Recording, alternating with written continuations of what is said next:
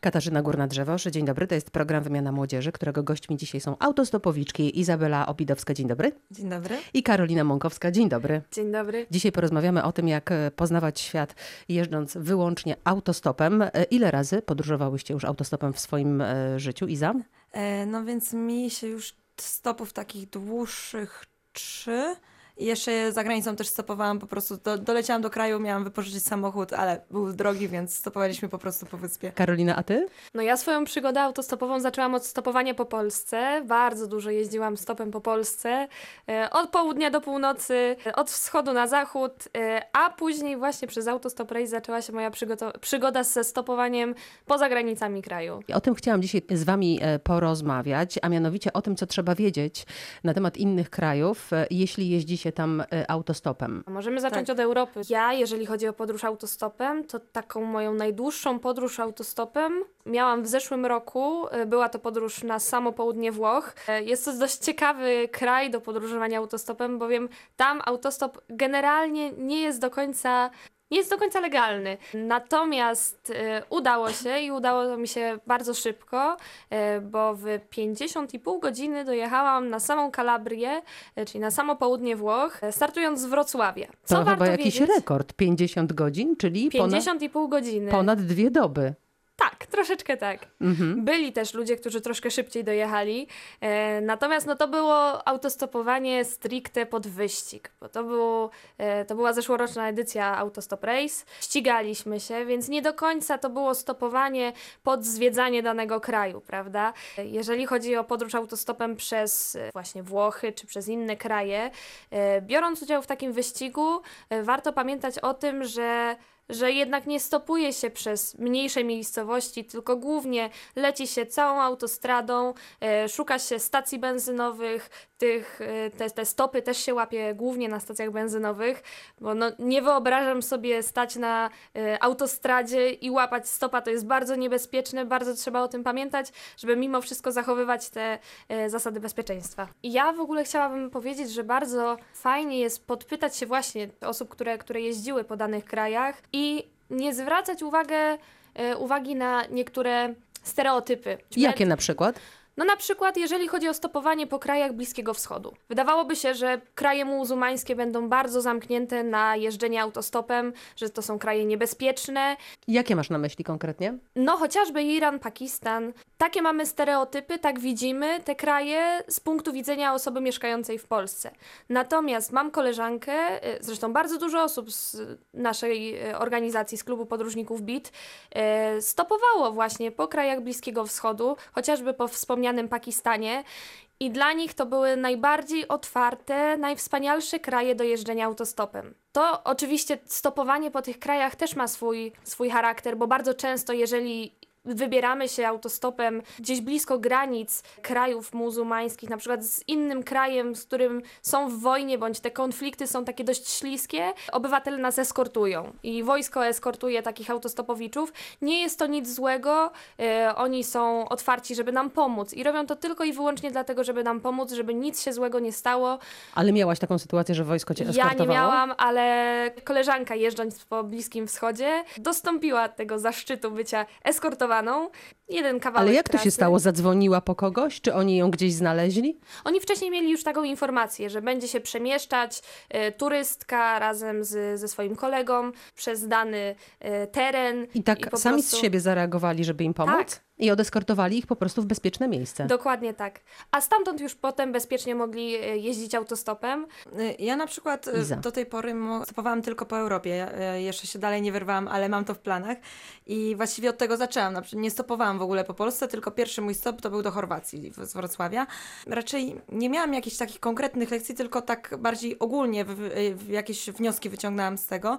Y, Przede wszystkim jedna rzecz to to, że nie musimy wsiadać w każdy samochód. W sensie E, Czasami, ja wiem, że czasami, na, szczególnie przy wyścigu autostopowym, to różnie bywa z tym stopem. Zresztą nawet poza wyścigiem też, że czasami wylądujesz na jakiejś stacji, na której e, ciężej jest kogoś złapać, bo jest mniejszy ruch, albo po prostu ludzie mają pełne samochody, różnie bywa. E, no i przyjeżdża samochód e, i myślisz wybawienie. Ale coś nie gra. I to nie, nie musisz w niego wsiadać, w sensie... No w to, relacji coś nie gra? w sensie po prostu widzisz, że coś albo nie pasuje ci ta osoba, która prowadzi ten samochód, albo nie wiem, proponuje ci jazdę na pacę, co jeśli, jeśli widzisz i ufasz tej osobie, można się na to zgodzić, ale jeśli to jest całkowicie e, obca osoba, nie jesteś w obcym kraju, to no nie polecałabym, bo tak naprawdę nie ma, nie ma się w ogóle kontroli nad drogą wtedy.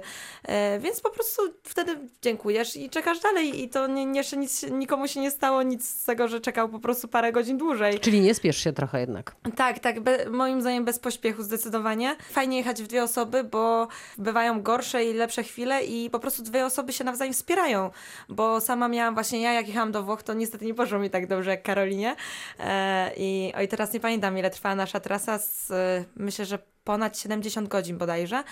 E, No, ale mieliśmy, miałyśmy z koleżanką właśnie taki dzień, że dużo gorzej nam się łapało stopa i każdy kolejny to było 50 kilometrów, 30 i tak od stacji do stacji. Radio Wrocław. Radio z Dolnego Śląska. Iza i Karolina, stwórzmy w takim razie e, taki dekalog e, bezpiecznego podróżowania. E, Dziesiąte przykazanie brzmi, Nie musisz wsiadać do każdego samochodu, który się zatrzyma. czyli to, o czym powiedziała przed chwileczką Iza, nie spiesz się też trochę, uważaj na to, jeżeli nie masz jakiegoś feelingu z osobą, z kierowcą, to lepiej sobie odpuścić. Dziewiąte przykazanie, Iza? Zaopatrz się w mapę papierową, bo technologia bardzo często zawodzi i mamy, są mapy offline na telefon, ale nigdy nie wiadomo, co się stanie, a mapa papierowa też bardzo ułatwia kontakt z kierowcą, bo jeśli nie mówimy w jego języku, to na mapie papierowej po prostu poka- pokazuje nam, gdzie jedzie i wtedy wiemy, czy możemy z nim pojechać, czy nie. Czyli nawet najlepsza nawigacja e, nie jest lepsza niż mapy papierowe. Ósme przykazanie. Pamiętaj, żeby przed wyruszeniem na stopa do jakiegoś kraju, mimo wszystko zapoznać się z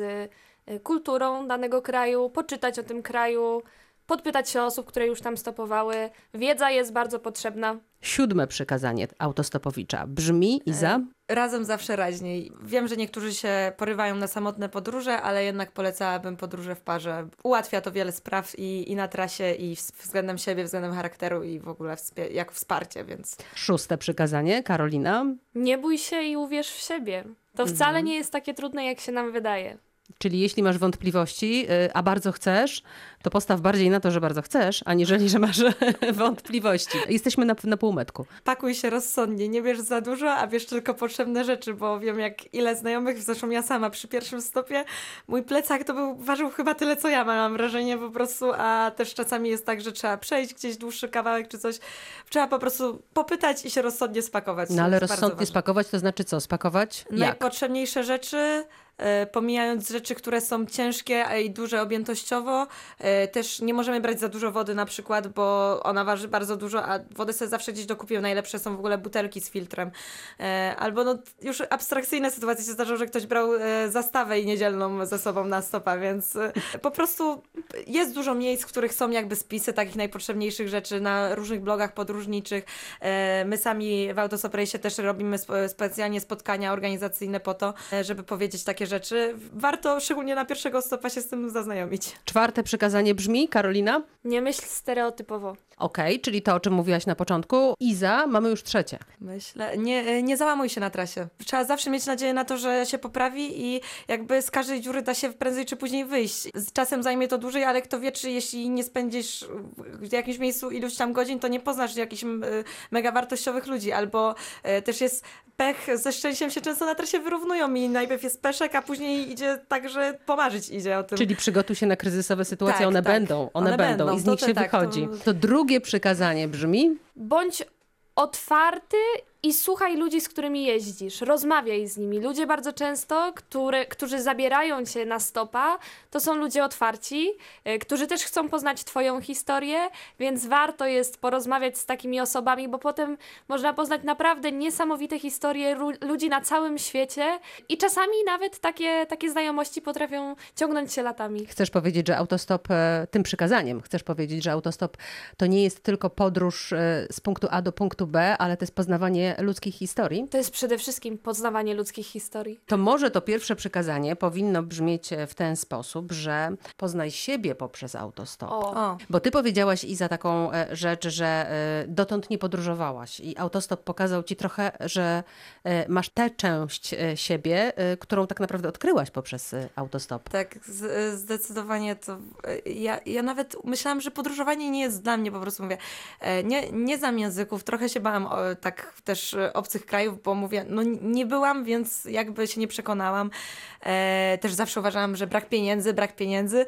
A tak, po pierwsze, autostop jest bardzo niskokosztowy, e, a po drugie, właśnie taki sama jedna dłuższa trasa i ludzi, których po, poznałam po drodze, wpłynęli na mnie tak, że kurczę, nie ma się czego bać. To jest coś, co e, warto ro- robić i korzystać z tego, póki mogę jeszcze, póki jestem młoda, mam na to czas i też teraz jest, podróżowanie jest bardzo łatwe w obecnych czasach, więc nic tylko brać i korzystać. Nie zdarzyły się w czasie waszego podróżowania rzeczywiście takie chwile, kiedy pomyślałyście sobie, po co ja to robię? Zdarzyły się gorsze chwile, ale nigdy nie pomyślałam, po co ja to robię. A te gorsze chwile jak wyglądały? Ciężko stwierdzić, bo ja lecę na takim trochę autostopowym y, szczęściu. I, i, I faktycznie zarówno ten wyścig, jak i te, to stopowanie już bez wyścigu, poza wyścigiem, udawało się tak robić, że nawet y, te chwile zwątpienia na stacjach, czy w jakichś miejscach, w których no nikt już tego, nikt się nie zatrzymywał na stopa. No, no myślałam, że już nie wyjadę z tego miejsca, to potem nagle przyjeżdżała tak fantastyczna osoba, która zabierała mnie, z którą rozmawiałam i która sprawiła, że w chwilę moment nie zapomniałam o, o, o tych przykrych O doświadczeniach momencie czekania. Mhm. Dokładnie tak. A ludzie? Jakich ludzi poznały się stopując? Karolina. Tak, ja mam y, jedno fantastyczne spotkanie. To było na południu Niemiec. Chciałam się przedostać y, do Austrii, y, a z Austrii potem do Szwajcarii i zagadałam na stacji benzynowej do jednego takiego młodego chłopaka, który akurat podjechał swoim samochodem. Byłam razem ze swoim kolegą. No i powiedział, że tak, oczywiście, że on nas zabierze, nawet kawałeczek nas podwiezie do Szwajcarii. Zaczęliśmy rozmawiać. I okazało się, że chłopak y, był troszeczkę starszy od nas, y, trenował akrobatykę powietrzną i tak od słowa do słowa przeszło do tego, że w sumie on jest w bardzo sławnej grupie austriackiej, akrobatycznej, bardzo sławnej austriackiej grupie akrobatycznej. I tak ostatnio byli, byli w Mam Talent amerykańskim. No i na tym się skończyła nasza rozmowa, e, ale fantastycznie się rozmawiało też na inne tematy, więc dodaliśmy się e, na Facebooku, Facebooku, do, mhm. do znajomych i jakiś tydzień po powrocie z e, Autostop Race'u dostaję powiadomienia, że to jest naprawdę tak znana osoba w Austrii, że jest członkiem takiej grupy Cukaroch, e, austriackiej grupy akrobatycznej, która faktycznie podbija cały świat, że e, zdobyli nie wiem czy wygrali, ale bardzo wys- wysoko zaszli w amerykańskim Mam Talent i osoba zupełnie przypadkowa spot- spotkana na stacji okazała się być gwiazdą świata akrobatycznego e, w Austrii. Gwiazda cię podwoziła. Iza, ty miałaś takie spotkanie, które często lub- lubisz wspominać? E, Jakby najmilsze e, spotkanie moje na trasie to e, właśnie w zeszłorocznym stopowaniu do Włoch. E, Ten jeden dzień był gorszy, ale później jakby drugi dzień się nam odwrócił i najpierw spotkałyśmy wspaniałego Polaka, który e, wziął nas tirem, przewiózł bardzo daleko i jeszcze później wylądow- e, dał nam swój numer i powiedział, że jakbyśmy miały problem, żeby dzwonić i no miał się problem, bo wylądowałyśmy na totalnie złej drodze i przyjechał po nas tym tirem i wywiózł nas na dobrą drogę, co było już po prostu mega, mega uprzejme z jego strony. Martwił się w ogóle do nas, o nas do ostatniej chwili i dawał się mu znać. E, a właśnie później już, zostawa, już mieliśmy coraz bliżej kempingu, e, tylko że dzień się już coraz e, e, bliżej do e, zachodu słońca było. Dzień się kończył i mówimy, dobra, no będziemy łapać cokolwiek, żeby byle bliżej, byle bliżej, może jakoś dojedziemy do tego kempingu przed zmrokiem. I ostatni stop, jaki złapałyśmy, to było takie no, małżeństwo, myślę, po 40-50 może, e, takie dosyć zamożne widać było. Okazało się, że to małżeństwo jest absolutnym e, włoskim odpowiednikiem rodziców mojej przyjaciółki, z którą stopowałam, bo mieli takie same zawody, w ogóle takie same zachowanie. E, no i oni mieli nas podwieźć tylko 20 km, a do kempingu nam wtedy zostało bodajże 80 i e, wzięli nas, jeszcze po drodze wzięli nas na kawę i od słowa do słowa w końcu stwierdzili, że w sumie to mają czas i oni nas podwiozą pod sam kemping, żebyśmy nie wylądowały gdzieś tam nie wiadomo gdzie, na jakim, e, bo już tam były takie bardziej polne, znaczy polne drogi, no po prostu mniej użytkowane drogi. Odstawili was na E, miejsce. I podstawili, odstawili nas pod samą bramę kempingu. Jeszcze i tak nawigacja trochę nie ogarniała, więc chwilę to zajęło, ale byli bardzo uprzejmi do ostatniej chwili i po prostu jestem bardzo im za to wdzięczna, bo bardzo się cieszę, że wtedy d- udało nam się dotrzeć, a nie, nie nocowałyśmy nigdzie na trasie już. Przedstawiciele jakiego kraju są e, najbardziej otwartymi ludźmi, gdzie ten stop jest najmniejszym e, problemem, a gdzie największym i najrzadziej się zatrzymują i trochę patrzą na was tak dziwnie. Ja mogę powiedzieć, gdzie naj... Mi się najgorzej stopowało do tej pory w Polsce. W sensie naprawdę naj... No chociaż Polak dał ci numer telefonu i was... Tak, ale za granicą Polacy e, akurat spotkałam się z samymi super osobami, ale w Polsce było tak, że po prostu e, ciężko byłoby mi wyjechać z kraju. E, robiłam to no, z Wrocławia do, nie wiem, do Czech się dostać, no to jest stosunkowo niedaleko, a robiłam to na 3-4 stopy powiedzmy. Przekroczyłam granicę. Pierwsze trzy samochody widzą już z daleka, machają, uśmiechają się, czwarty się zatrzymuje. I tak, ja miałam taką wtedy zawsze, e, za każdym razem jak wyjeżdżałam z kraju, to całkowicie inaczej miałam wrażenie, że się zmienia, zmienia otoczenie.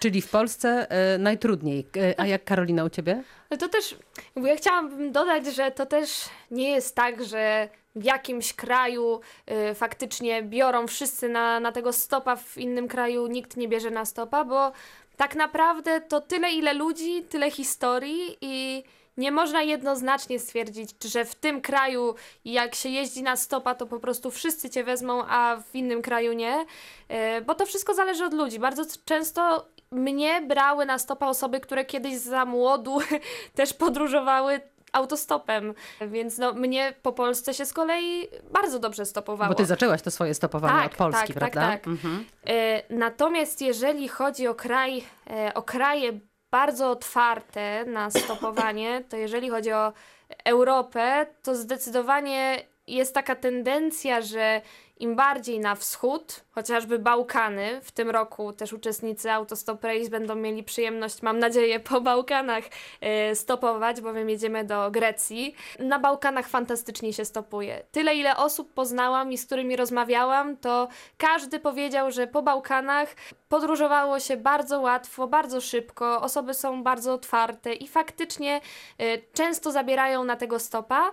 Natomiast im dalej na zachód, e, podróżowanie po Hiszpanii czy po Francji, to już się robi troszeczkę ciężej, jeżeli chodzi o jeżdżenie autostopem, ale mówię, nie ma czegoś takiego jak reguła, że w tych krajach się lepiej jeździ, w innych krajach się gorzej jeździ. Po prostu czasami ma się większe szczęście, czasami ma się mniejsze szczęście. Na koniec, dokąd w tym roku zmierza Autostop Race? Jak już wspomniała Karolina, w tym e, roku jedziemy do e, greckiej Ewi.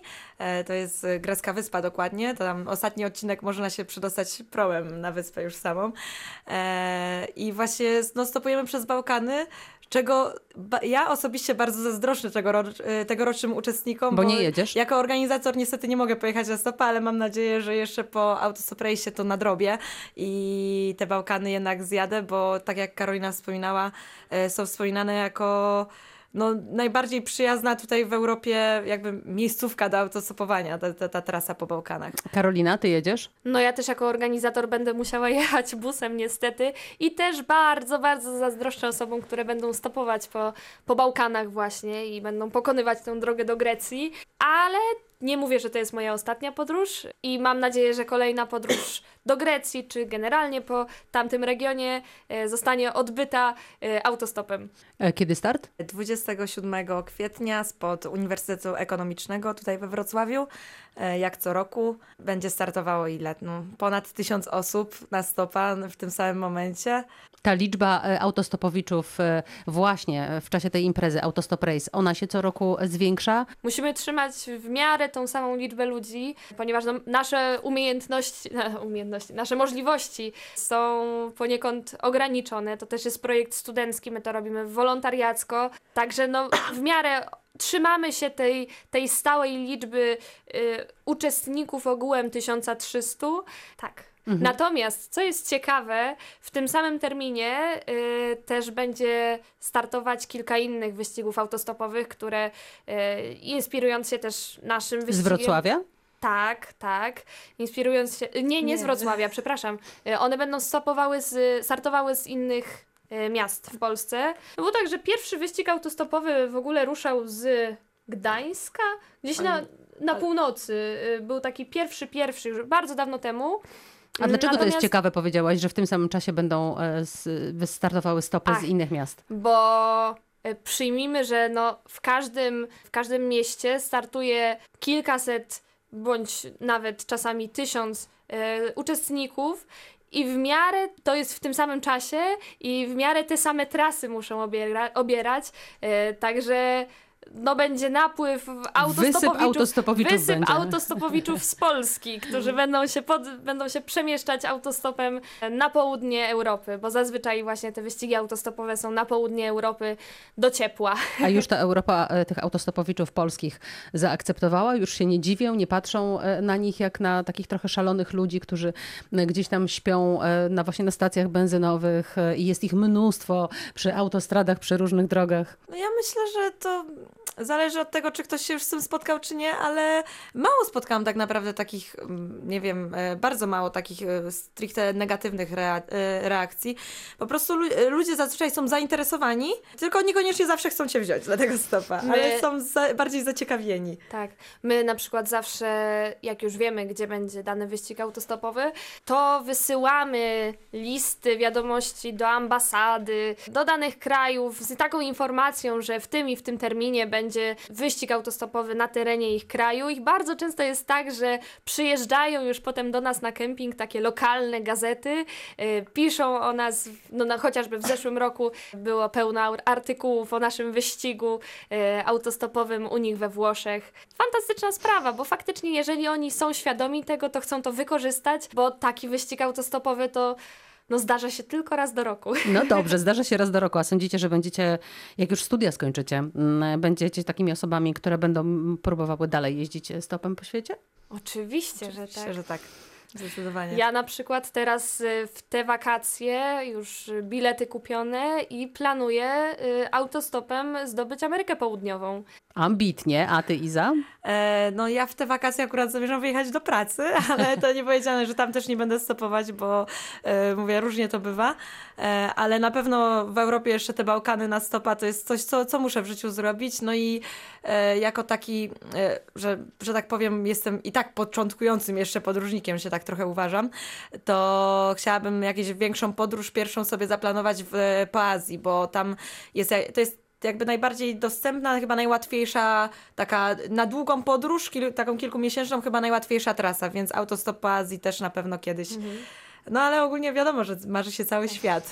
Ostatnio, Mhm, proszę. Ostatnio na y, też organizowanym przez Klub Podróżników BIT festiwalu podróżniczym, Dni Podróżnika, była właśnie prelekcja chłopaka, który przejechał na stopa z Łodzi do Singapuru. Także da się nawet tak ogromne y, odległości pokonywać na stopa. No to takich ogromnych odległości bardzo Wam życzę. 27 kwietnia start Autostop Race z Wrocławia, a dzisiaj gościłam organizatorki tej imprezy i autostopowiczki oczywiście. Izabela Obidowska, bardzo dziękuję. Dziękuję. I Karolina Mąkowska, bardzo Ci dziękuję za Dziękuję spotkanie. bardzo. Katarzyna Górna-Drzewoż, dziękuję, zapraszam za tydzień.